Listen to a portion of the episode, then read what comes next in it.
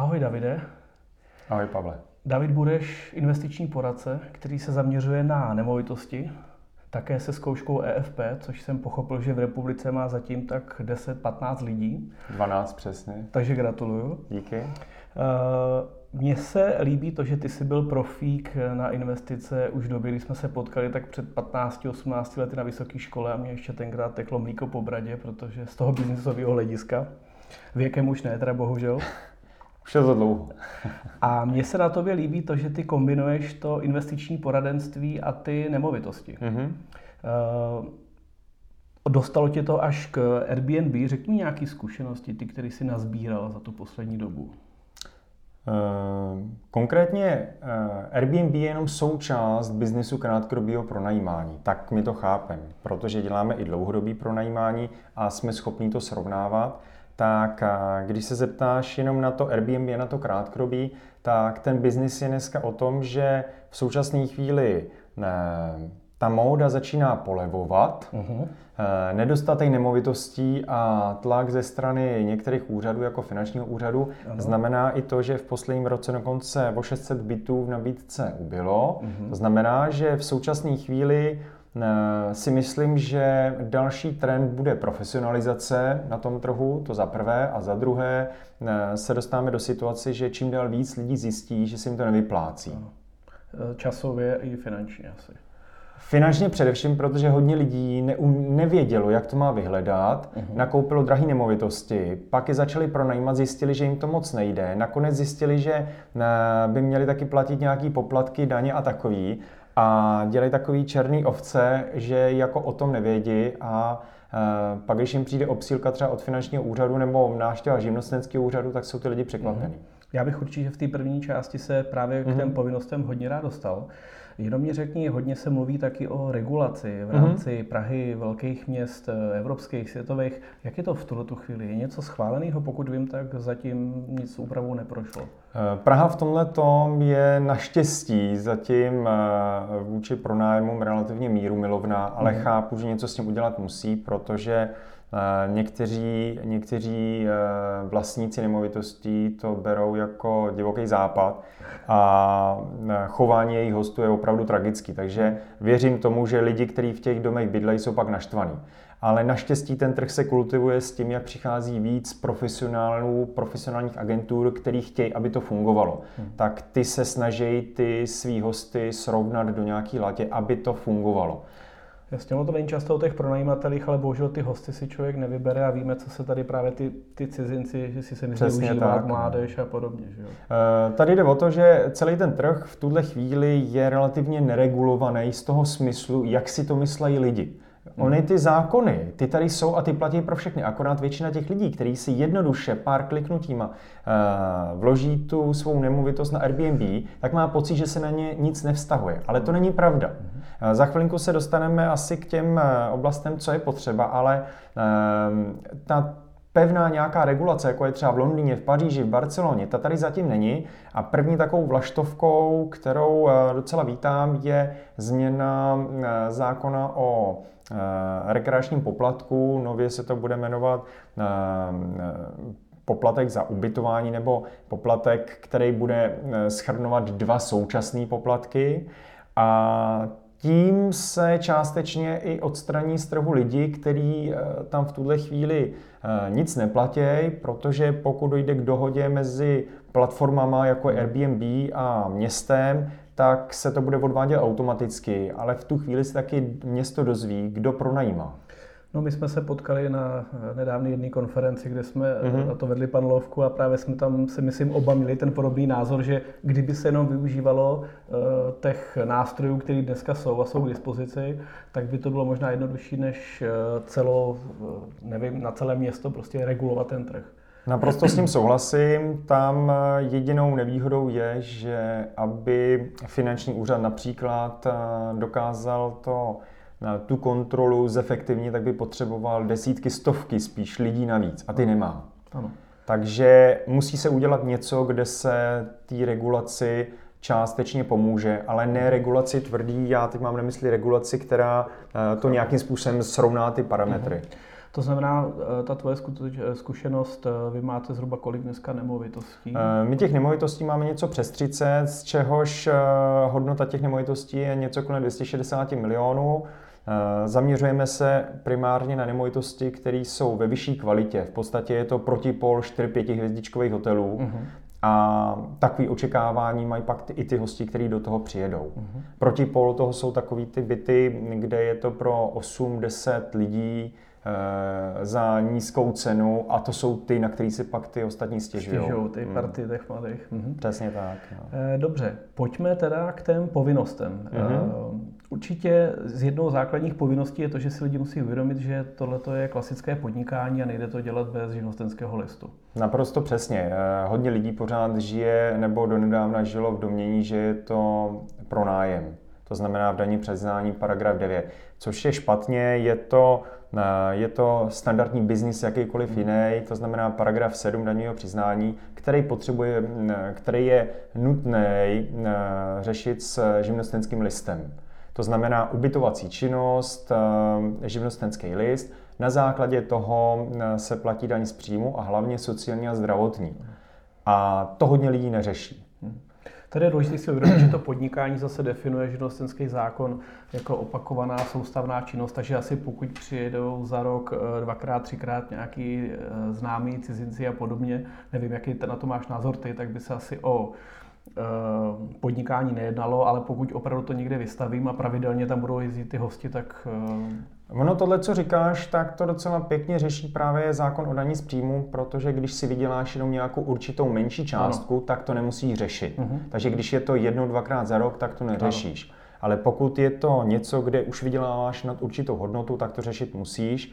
A e, ten současný zákon rozděluje e, ubytování e, krátkodobého typu možná teď to říkám špatně, on spíš eh, rozděluje to, co je eh, pro účel bydlení a to, co není pro účel bydlení. Jo. A krátkodobý pobyt eh, turisty není pro účel bydlení. Ano.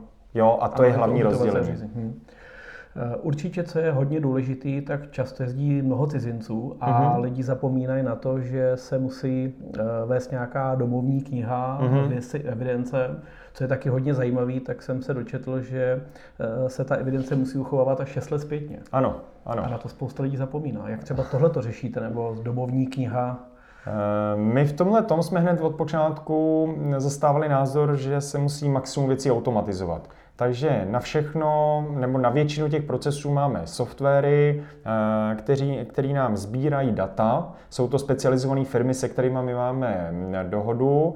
A ty nám sbírají data od těch lidí, než přijedou, automaticky se to propisuje do domovní knihy, na základě toho se pak jednou měsíčně platí rekreační poplatky a zapisují se data a údaje pro cizineckou policii která kdykoliv může přijít na kontrolu bez udání důvodu, prostě musíte jim ukázat všechny podklady. Ale ta domovní kniha může být teda i vedená ručně, musí být teda může. písemná, musím tam teda evidovat ty základní informace. Eh, tady jsem si napsal nějaké jméno, příjmení toho cizince, den, měsíc, rok narození, státní občanství, číslo toho dokladu, počátek hmm. a konec ubytování. Přesně tak. Uh...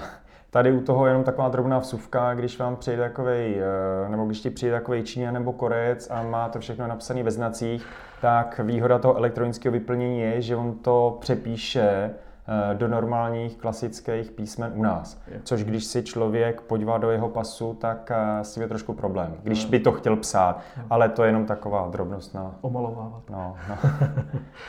Dobře. Eh, z pohledu GDPR se samozřejmě, protože to nařizuje nějaká vyhláška nebo zákon, tak je to bez souhlasu, takže mm-hmm. je povinnost prostě tyhle ty věci evidovat. Jak je to potom s těmi rekreačními a lázeňskými poplatky? Samozřejmě předpokládám, že lázeňský hmm. a mhm. rekreační, když se nejedu uh, rekreovat, třeba když to, eh, mluvím o služební cestě, tak hmm. se mhm. samozřejmě neplatí.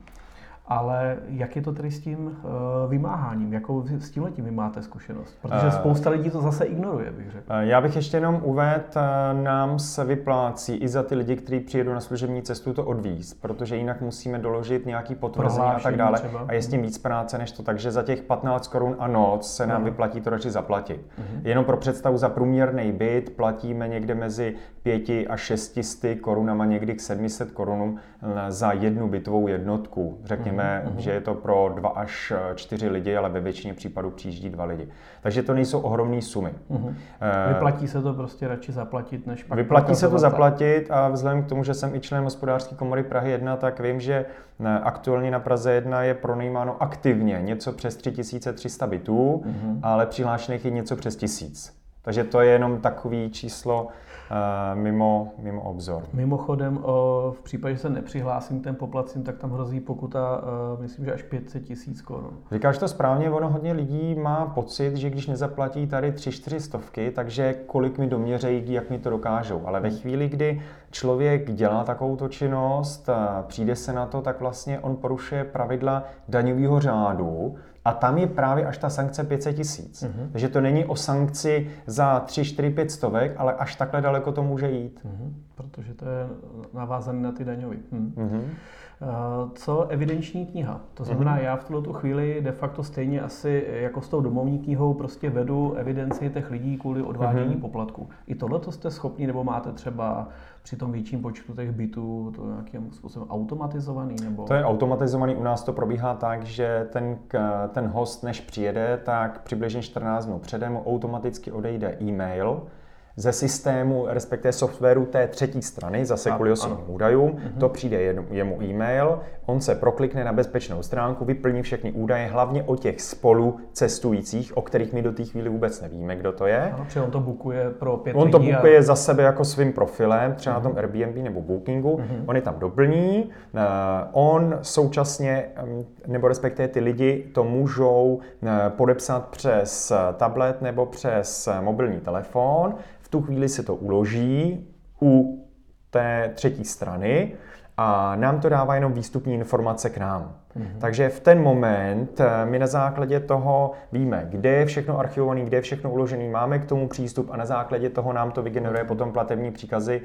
v dalším měsíci, kolik za ten předchozí se zaplatí. Zase asi pro ty drobný pronajímatele uh bude často ten jednodušší způsob nějaký papírový, ale samozřejmě to Já bych otázka... ani neřekl. Ono dneska je to o tom, že tyhle ty softwary jsou relativně automatizované a jediný, jediná výhoda je, že některé věci tam eh, musím třeba na začátku ťuknout, eh, ťuknout třeba jako jméno a e-mailovou adresu toho hosta, kterýmu se to odešle, ale jinak jemu to ušetří hrozný práce a většinou se platí za ten jeden odeslaný e-mail tomu hostovi, a nebo za to jedno vyplnění. Můžeš říct třeba pro představu, kolik to stojí, nebo jak se pohybuje? Uh, ono jsou tam ještě podle firmy jako různý maxima, třeba maximum je třeba 300 korun na byt za, uh, za jeden, uh, jeden spravovaný byt. To znamená, uh, základ může být třeba 10 korun za, nebo 15 korun za jeden e-mail, ale maximálně 300 za měsíc. Uh-huh, rozumím. Takže, Takže ten sběr a hlavně ta bezpečnost a i ta archivace, kterou to, si v tom vedu, uh-huh. to je hodně cený.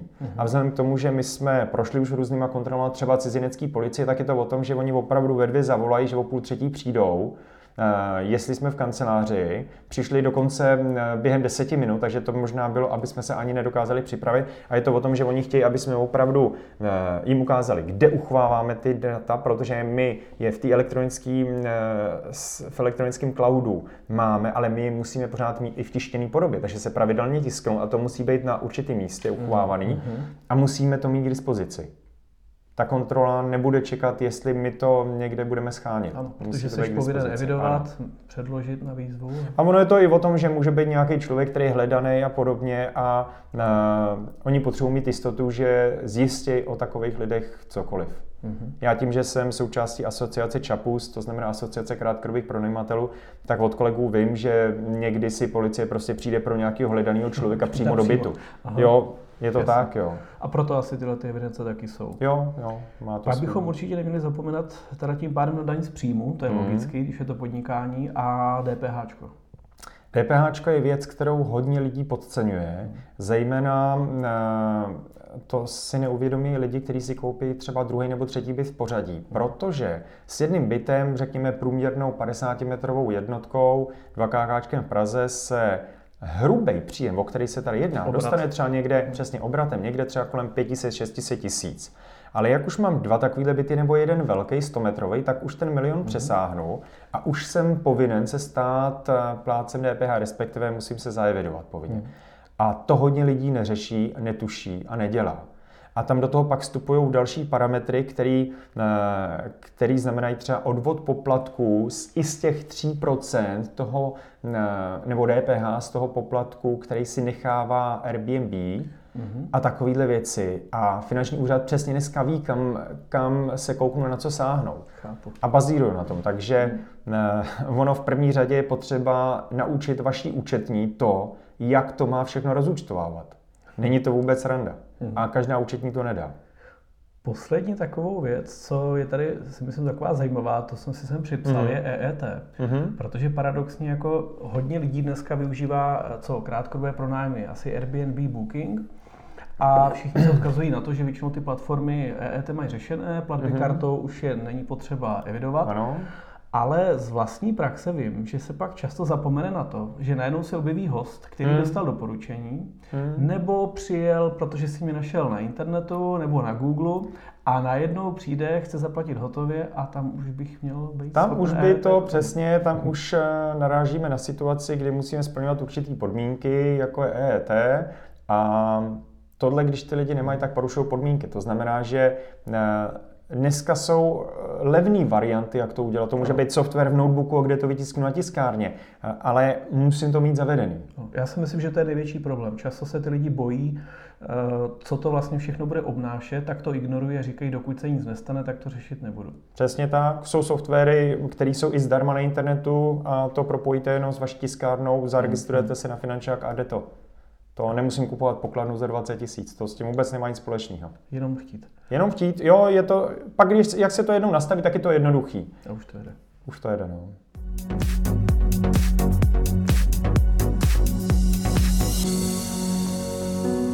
Super, Davide. Já bych teďka chtěl pokročit eh, k něčemu z praxe. Proto mm-hmm. vlastně tady seš, abychom z tebe dostali co nejvíc praktických Rozumím. informací.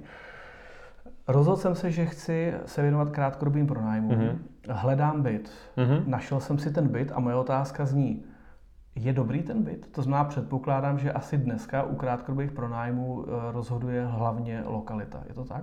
Eh, máš naprostou pravdu. Je hodně lidí na trhu, který to hledá systémem líbí se mi to nebo nelíbí se mi to. Ale... Je to v Praze, je to dobrý.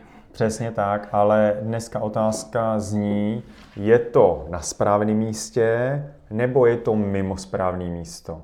To znamená, my v tento moment máme, i vzhledem k tomu, že děláme ty dlouhodobý pronájmy, rozdělenou Prahu do tří takových prstenců. Jeden je ten vnitřní, což je taková mhm. jako Praha 1 a kousíček kolem ní. Uh-huh. To je to, kde se nám vyplácí krátkodobý pronajímání. Jinde ne. Jinde to nemá smysl, protože už třeba i když jdeme v Karlíně tady, tak v půlce Karlína už jsme schopni dostat z dlouhodobího v čistým pro kapsu majitele víc než z toho krátkodobího. Rozumím, vzhledem k nákladům, vzhledem k zájmu. Poplatkům, všechno možné s tím spojený. Prostě to dlouhodobí e, nemá některé náklady, mimo jiné nemá ten prvotní náklad dát třeba 300, 500, 700 tisíc do základního vybavení toho bytu, aby to nějak vypadalo to u toho dlouhodobého, který pronajímáme standardně nevybavený, je částka, která se mi buď vrátí nebo nevrátí. Hmm. Jo, a to si hodně lidí neuvědomuje. Takže není to jenom o té stejné cenové hladině, ale i o té jednotné investici. Takže bavím se o té lokalitě, tak eh, dobře, to centrum teda mm-hmm. té Prahy, co takové lokality, protože myslím, že jsem se o tom dokonce, jestli mm-hmm. jsme se nebavili mm-hmm. spolu kdysi, že jsou lidi, kteří kupují investiční byty pro Airbnb v Holešovicích, hmm, uh, na jo, Andělu jo, a pak jsou vlastně jo, překvapení, jo. že tam o to ten zájem není ano. tak velký. Třeba konkrétně Anděl, který jsi zmínil, tak je na hodně vysoký cenový úrovni, hmm. ale ten nájem je tam podstatně, podstatně nižší, hmm. než když budeme za řekou. To znamená, že eh, to zjistí hodně těch lidí až posléze a pak zjistí, že tam už není ten turistický přímý zájem, protože je to daleko od toho magnetu. Magnet je staroměstský náměstí. Pro člověka, který v Praze nikdy nebyl, tohle vidí všude v reklamách na Prahu a od toho on se snaží eh, jít nějakou vzdálenost, aby ideálně všude došel. Potřebuje Staromák, eh, Karlov hmm. most, eh, Hrad. A Hrad není až takový středobod. Hmm. Středobod je podle mýho hlavně i co víme od lidí, hlavně ten staroměstský, staroměstský prostor. Uličky, to znamená hmm, tady to staré město. Hmm. A hodně lidí tím, že Airbnb třeba přesně ti nedá lokacitu přesné místo, tak hodně lidí dopředu píše a je to opravdu tady a tady, že se ujišťují, hmm. že to tam hmm. je a jinak to nekoupí.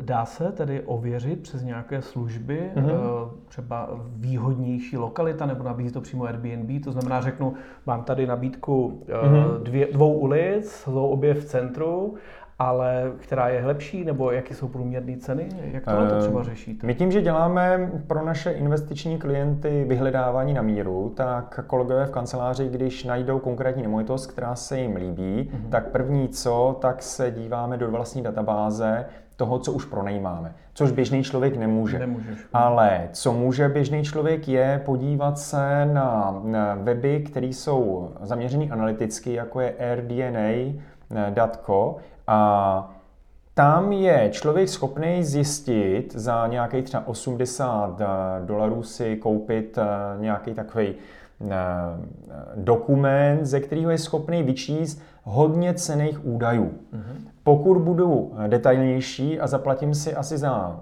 tisíc dolarů, už podrobnou analýzu, tak tam vidím všechny byty v Praze s konkrétním přesně místem, s příjmama, který měli za posledních 12 měsíců. Takže to není třeba na ulici, ale třeba to bude na Prahu nebo, jakože, nebo na půl. To je za celou Prahu, uh-huh. jsou tam všechny za celou Prahu, všechny aktivní uh-huh. a já můžu přesně jít tak, ano, třeba tady v ulici v Revoluční, tak tady jsou tyhle a tyhle byty, tím, že to mám v počítači tu studii, tak si můžu každý rozkliknout, podívat se na to, jak vypadá, co nabízí, jak mu šly, jak mu šly obraty za poslední rok. Uh-huh. To všechno všechno jsem schopný znát. Takže si vlastně udělám takovou nějakou svoji cenovou mapu, jsem ano. schopen odhadnout, ano. na jaký ceny jsem schopen se dostat. A... Takže některý lidi říkají, ježiš, to je drahý, ale když eh, kupuju 50 metrový byt za mm. 8-9 milionů, tak bych si takovéhle věci řešit měl.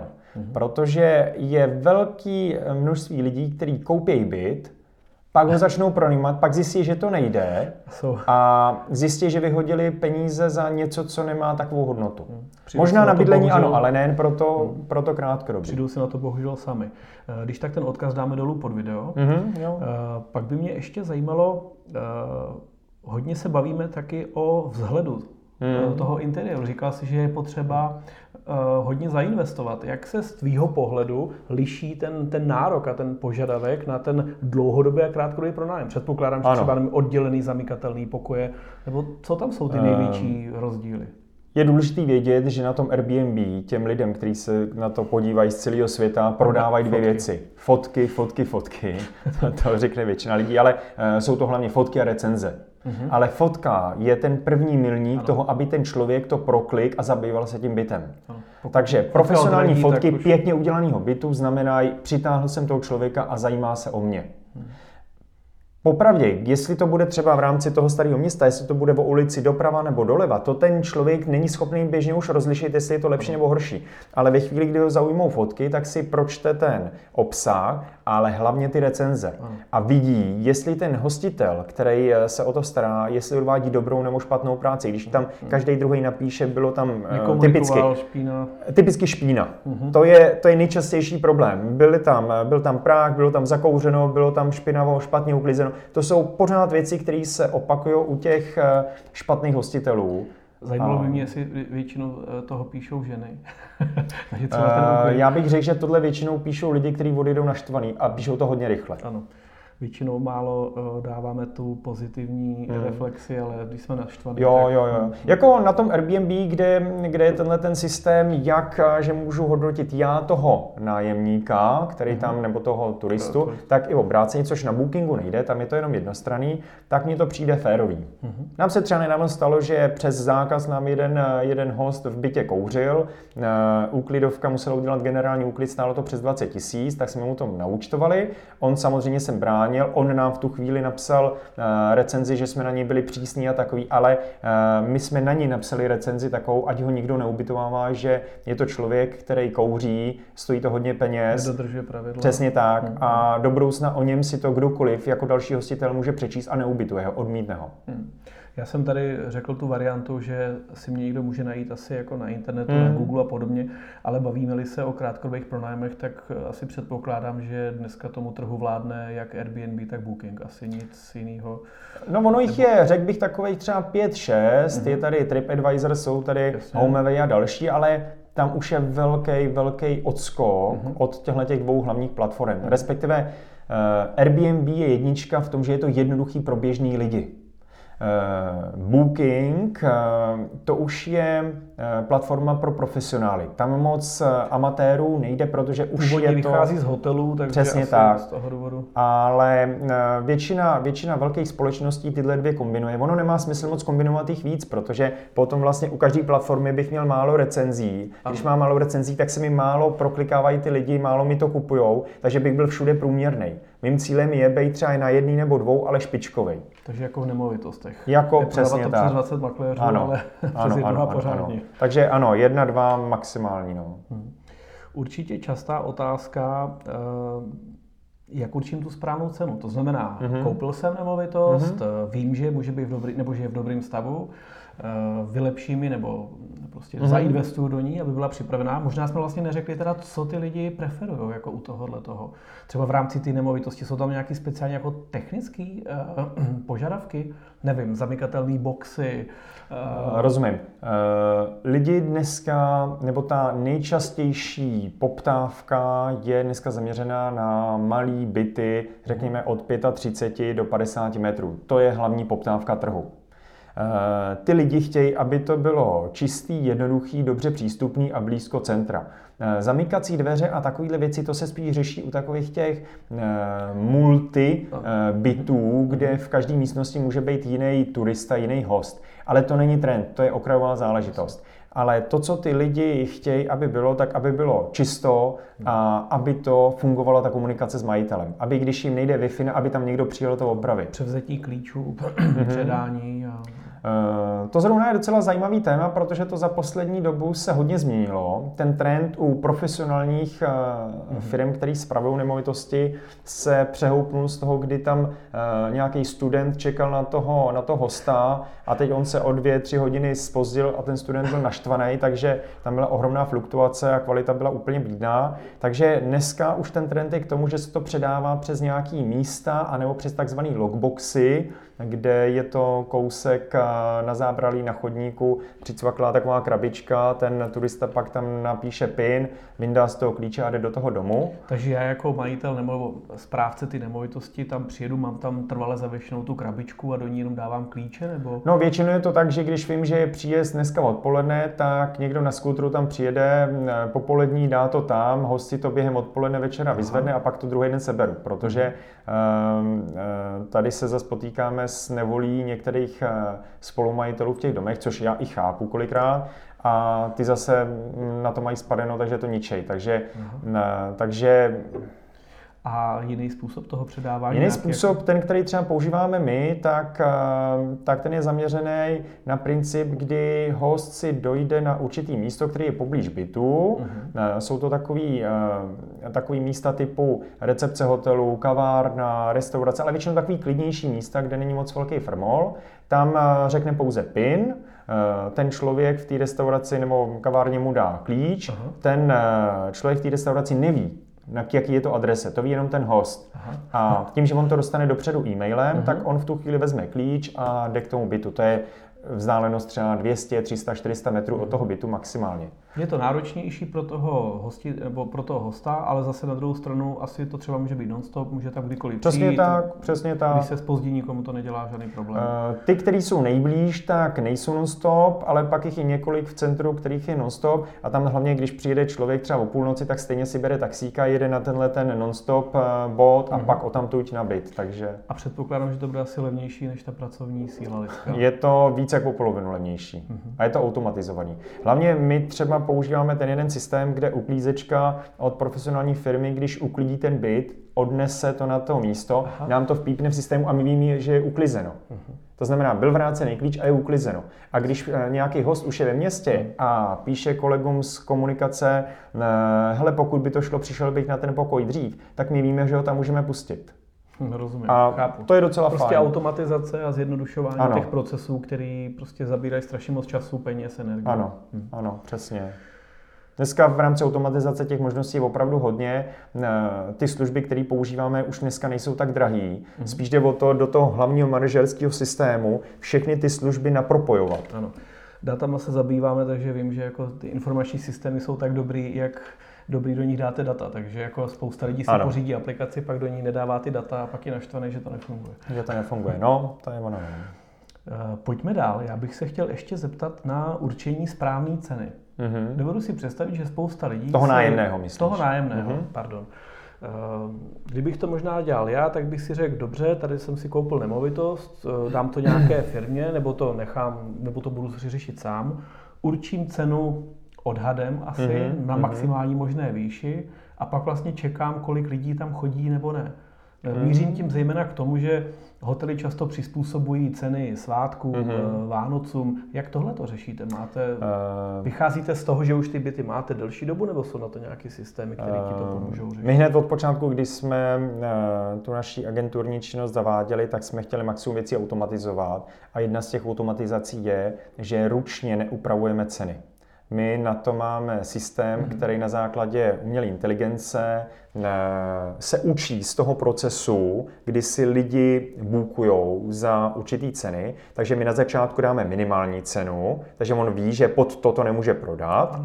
A e, ten systém ví od jiných ubytovatelů, kteří to taky používají, jak se co prodává. Takže to je teda, teda služba, která monitoruje Přesně ten, ten traffic třeba toho Airbnb. Říká se tomu dynamický pricing. Uh-huh. Uh, tu službu, kterou my využíváme, je ze Spojených států a ta služba to dělá takhle po celém světě ve vybraných městech teda. A ona se tím pádem učí, kde je správná cena, ale přesně ví, jestli je to pondělí, úterý nebo víkend, jestli jsou svátky, nebo jestli nějaká akce tady ve městě, když tady bude, jako třeba v létě tady byl velký sraz Harley Davidson, tak okamžitě to měnilo ceny. Všechno tohle to on chápe. Mhm. To znamená, že eh, nám v tento moment takováto služba dokáže zvýšit průměrnou cenu o 10, někdy i o 30% měsíci. Mhm. Oproti kolegům, který nastaví jednotnou cenu a řeknou, teď je nesezóna, tak dáme třeba 15, teď je sezóna, dáme 2000. Hmm. Jo? Víme, že hotely na to mají uh, tým lidí nebo člověka, který ano. se o to stará, takže jako člověk amatér uh, každou takovou technologickou uh, vychytávku by určitě mohl využít. No a ono tady jde i o další věc.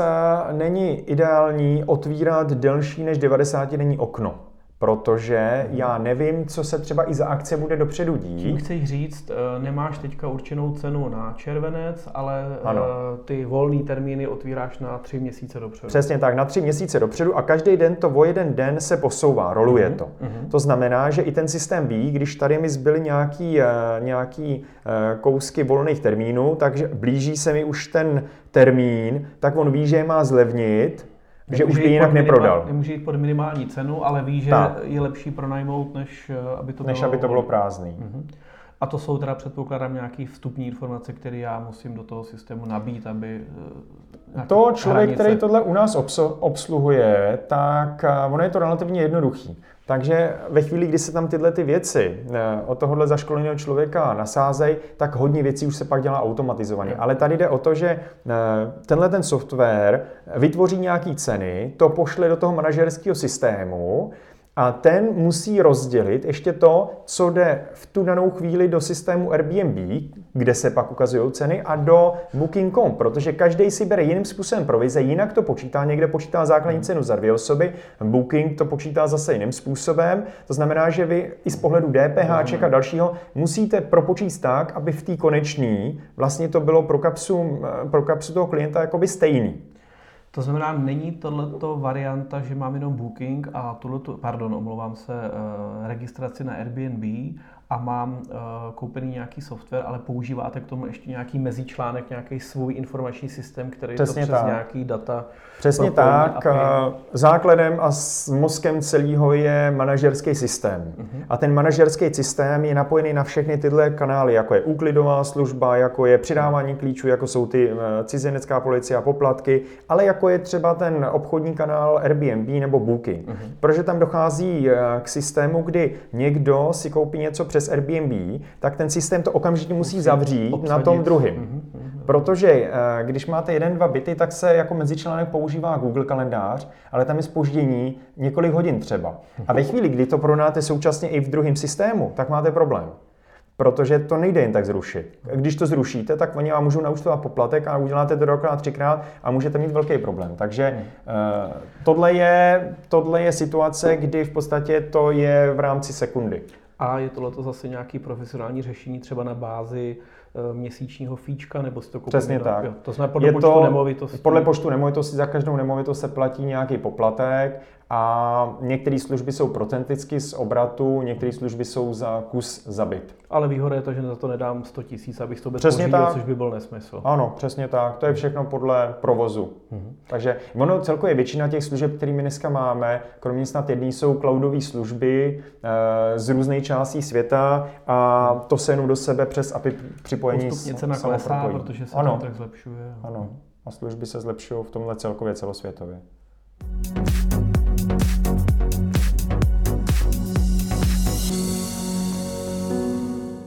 Takže když se ještě jednou vrátím k té mm-hmm. otázce, uh, jestli sám nebo agentura, uh, dovedu si asi představit, že to bude hodně záležet na tom, kde je byt, uh, kolik mám času, kolik mám energie, zkušeností, možná právě, jak si rozumím, s těma technologiemi. Mm, mm. Řekni mi to za sebe, když jste dobře, možná když jste vy začínali, tak už jste věděli tu vizi toho biznesu, takže tam ta snaha o tu automatizaci byla velká, ale taky věřím tomu, že za váma chodí lidi, kteří s tím chtějí pomoct a vy Přesně. slyšíte ty jejich zkušenosti. Ano.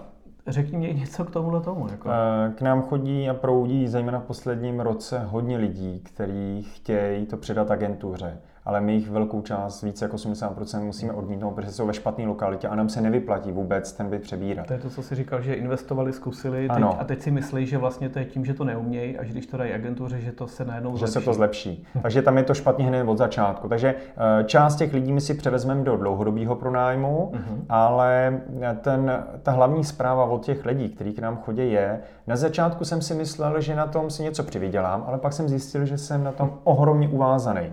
Zejména o víkendu v podstatě se nemůžu v rámci toho času nikam pořádně hnout, protože v, v pátek musím předat klíče nebo v sobotu mi někdo odjíždí a já to musím připravit na pondělí. Ty lidi, Přesně tak, hodně těch lidí si pere, čistí to samou, tu svoji práci nepočítá a pak zjišťují v podstatě, že jsou na tom podobně jako zemědělec, který má eh, doma ve stáji koně nebo zvířata. Prostě je to závazek, je to ohromný závazek. A nemluvím o tom, že většina těch lidí nezná ty povinnosti takže se i zadělávají na problém. A třeba z pohledu těch daní je tam eh, tři roky, kdy vám může finanční úřad vyměřit pokutu. A dělá to v tuhle chvíli. Mhm. Dělá to ve velkým. Takže takže určitě já z dnešního pohledu, i kdybych měl jeden byt na patře, tak bych ho sám nechtěl provozovat.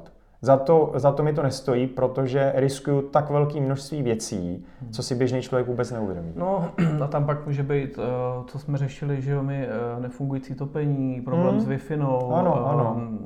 Nevím, ztracený klíče, zabouchnutý dveře a tohle to všechno musí člověk nějak řešit. Eh, řekl bych tři nejčastější věci, když kolegové, který musí fungovat 24 hodin denně, něco řešej. A první z těch věcí je netopí mi topení, přijeďte sem a vyřešte to. Mm-hmm. Druhá věc, nefunguje mi Wi-Fi. No? Mm-hmm. A třetí věc, eh, nefungují mi klíče. Typicky uh, Jižní Korea neumí přitáhnout dveře a odemknout. To znamená, to jsou věci, kdy fakt musí někdo přijet a musí jim s tím pomoct. To znamená, že eh, je typický, že ty lidi, když přes den běhají ve městě, tak přijdou domů v 9, v 10 a oni vám volají v 10 nebo o půlnoci a chtějí, abyste tam přijeli. Ano. Tohle běžný člověk nechce zažívat.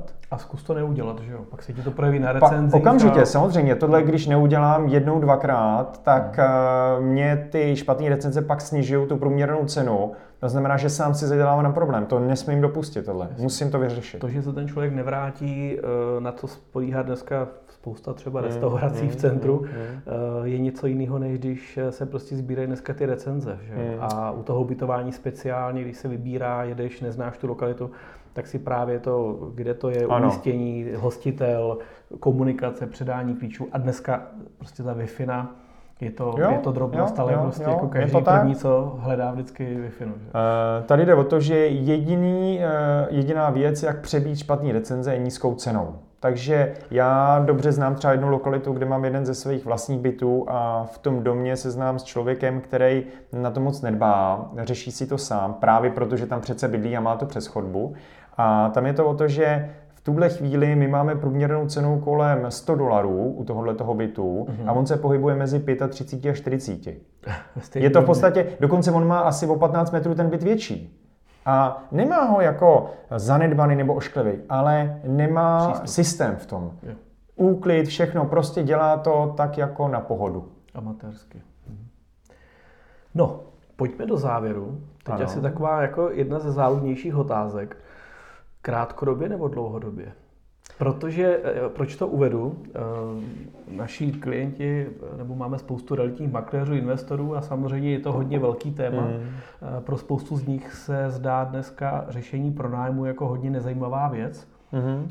A mně to přesto přijde, že možná tím, jak se zvýšila ta nabídka těch bytů, eh, se možná zase vrací doba a právě díky těm špatným mm-hmm. lokalitám těch dlouhodobých mm-hmm. pronájmů. Mm-hmm. Tak máš s tím letím zkušenosti? No, já bych řekl na začátek dvě čísla. Uh, nájemní, nájemní trh v Praze je něco kolem 160-170 tisíc bytů celkem mm-hmm. na dlouhodobý pronájem. Uh, místo, kde se vyplácejí krátkodobý pronájmy, řekněme ta Praha 1, tak tam je registrováno skutečně aktivní něco 3300. Takže porovnáváme dvě naprosto nesrovnatelné skupiny.